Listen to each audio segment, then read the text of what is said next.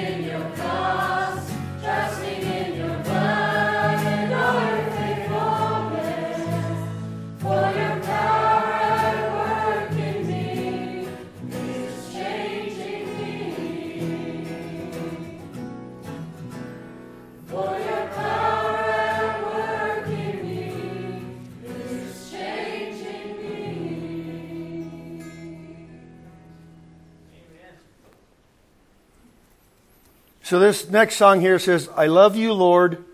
May it be a sweet sound in your ear. and it, it made me think about when I was growing up, when I was a kid, if I did something wrong to one of my sisters, which wasn't very often, but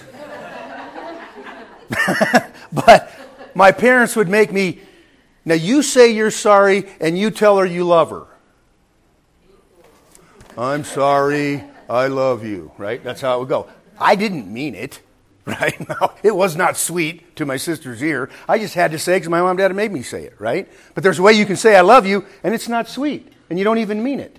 So I was thinking that, you know, we know we're supposed to love the Lord, but I think sometimes we can just say we love the Lord, not that we don't mean it, but that we're not putting any thought into it, that it's not sweet to his ear, right? We're just saying it maybe out of habit, maybe, I mean, it is a lot of habit. I mean, my whole family, when you go somewhere, if there's a family get together or you're on the phone with them, every time you leave, it's like, okay, bye, love you.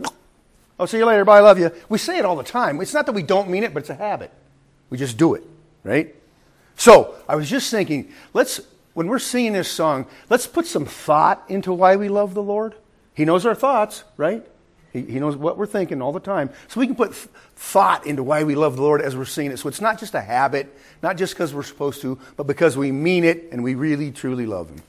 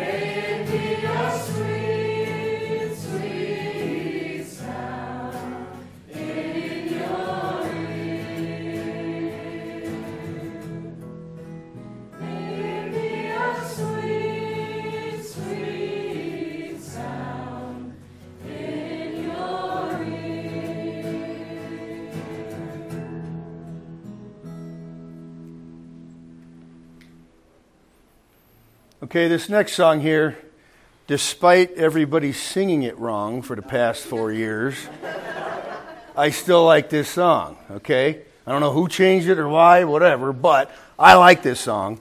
But I was thinking about it like this I think there's plenty of professing Christians. I'm not saying they are Christians, I'm just saying they profess to be a Christian. I think they would look at this song and agree that they saw or know about Jesus coming. They know about Jesus dying. They know that Jesus rose from the dead, and they know that he's going to come again. That's the four things about this song, right? You can know these things, right? That Jesus came, Jesus died, Jesus rose, and he's coming back again, and say you're a Christian, and oh, yeah, I agree with all that, okay? But, but they're lying because, here's why.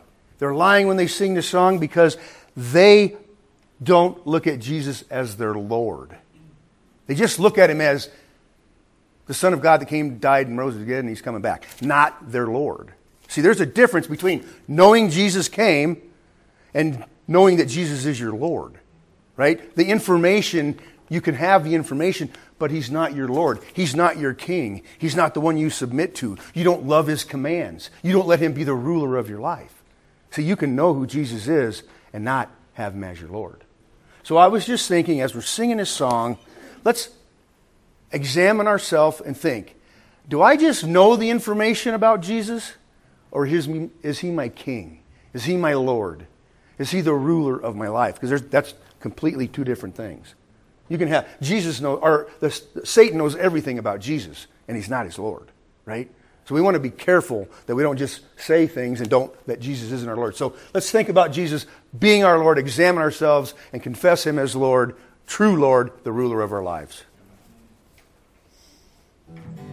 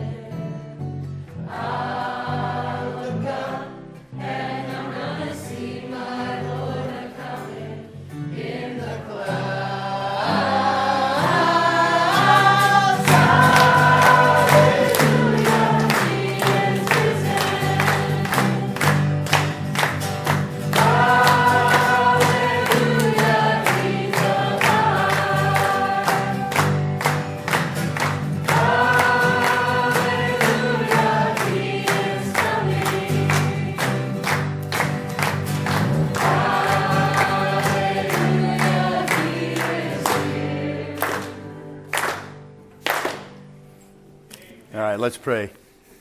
Lord, we thank you that you, you did come down to this earth, Lord. And Lord, we're not glad that you died, but we are glad that you died because you died to save us from our sins and from the pit of hell. And we are glad that you rose from the dead, Lord. And we're more glad that you're going to come back and take us home with you. So we thank you for that, Lord. And I pray, Lord, that, that we all look at you as our Lord, as the ruler of our life as the king, our boss, our master, the one we love, the one we want to obey. They don't just look at you and know the things you did, but we look at you as our king, and our ruler. And so I pray, Lord, if there's anyone here today that doesn't know you as their Lord, Lord, that you would show them that.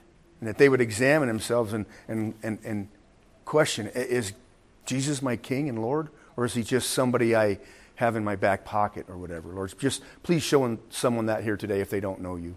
We thank you for being a good God. Thank you for giving us this building to meet in. And we thank you for the message that Dorian's about to give us, Lord. So help us to learn more about you and love you more. In Jesus' name, amen.